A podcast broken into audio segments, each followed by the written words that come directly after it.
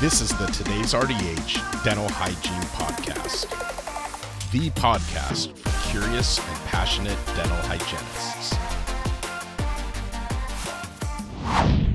Bell's palsy. Sudden onset can influence home care dental hygiene appointment by Megan Greening, RDH, BSDH, EFDA.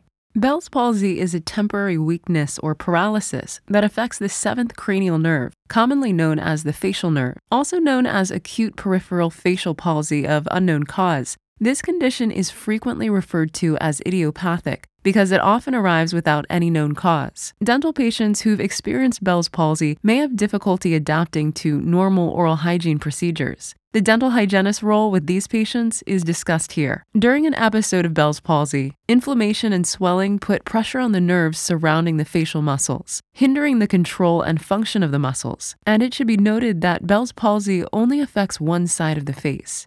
While the condition is thought of as idiopathic, some research may support the theory that a viral infection can cause the condition. Quick review of nerve anatomy. Anatomy class may have occurred many years ago for some dental hygienists, so here's a brief review of facial nerve anatomy. The facial nerve, also known as cranial nerve 7, CN7, originates at the brainstem and travels through the facial canal located within the temporal bone, which exists via the stylomastoid foramen. Upon exit, the nerve splits into the terminal branches at the posterior edge of the parotid gland. This nerve provides motor innervation to the facial muscles, parasympathetic innervation to the lacrimal gland, as well as salivary glands, and sensory innervation to the anterior two thirds of the tongue. Who is at risk of Bell's palsy? As I previously stated, Bell's palsy has been deemed idiopathic, but there are identified risk factors for developing the condition. These can include the following viruses Epstein Barr, herpes zoster, mumps, Coxsackie viral infection, adenovirus, and herpes simplex. A few systemic risk factors can include diabetes, high blood pressure, and various autoimmune diseases. A person may also be at an increased risk for developing the condition if they have a family member who's suffered from it. Pregnant women are at a higher risk for developing Bell's palsy in their third trimester and immediately following delivery. Women suffering from preeclampsia or gestational diabetes may be at an even greater risk. Clinical appearance of Bell's palsy. Patients suffering from Bell's palsy have a unilateral drooping of their facial features. This often appears as follows. The patient's forehead lines and or wrinkles will disappear, an enlargement of the space between the eye and the eyelid, a straightening of the upper lip, and a downward turn of the corner of the mouth. These patients will often also suffer from dry eye due to the inability to close the affected eyelid, pain in the ear and face, headache, drooling, and tinnitus. Due to the paralysis and inability to control the muscles, people experiencing Bell's palsy often have trouble eating, drinking, and speaking. This difficulty arises since the motor, parasympathetic, and sensory innervation pathways are disrupted during the paralysis. This nerve provides motor innervation to the facial muscles, parasympathetic innervation to the lacrimal gland as well as salivary glands, and sensory innervation to the anterior two thirds of the tongue. How is Bell's palsy diagnosed?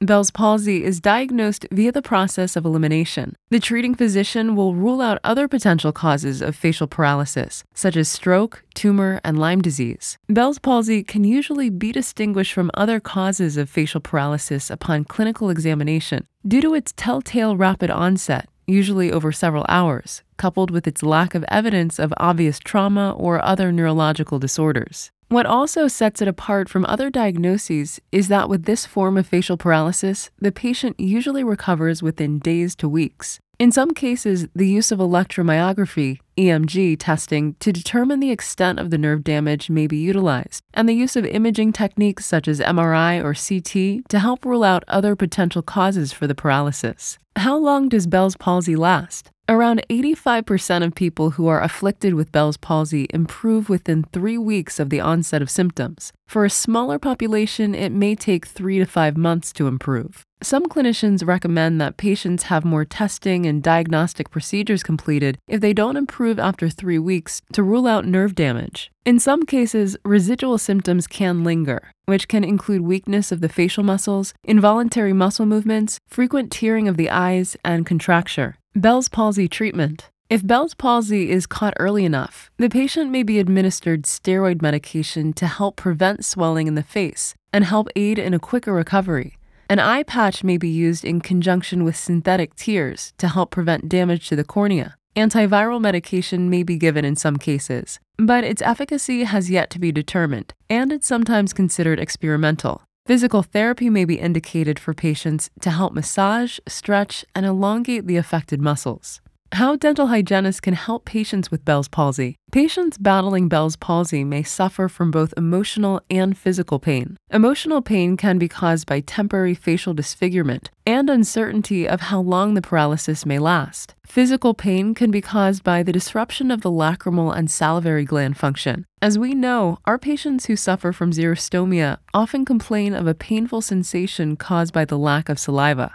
Dental hygienists can help by being compassionate, understanding, and supportive. These patients may not be able to tolerate their normal oral hygiene adjuncts or routines. For example, patients may not be able to tolerate a mouthwash if they can't properly close their mouths. They may not be able to clean interdentally either for the same reason. Offering alternatives such as water powered devices, electric toothbrushes, and long handled flossing devices may be beneficial. If they're suffering from xerostomia due to the disruption of salivary gland function, suggesting different dry mouth products may be helpful to help lubricate the tissues and make the patient more comfortable. If these patients are having difficulty closing their mouths properly, you can imagine this could create challenges during a dental appointment. Patients who are experiencing an episode of Bell's palsy may benefit from their dental appointment being broken up into multiple visits, depending on the treatment recommended and their tolerance level. Thank you for listening to the Today's RDH Dental Hygiene Podcast. Subscribe on Apple Podcasts, Google Podcasts, Spotify, Stitcher, or wherever you listen to your favorite podcasts.